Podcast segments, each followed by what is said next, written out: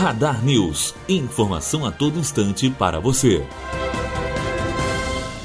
A creche Nosso Espaço realizou ontem uma passeata pelas ruas do bairro Volta Grande.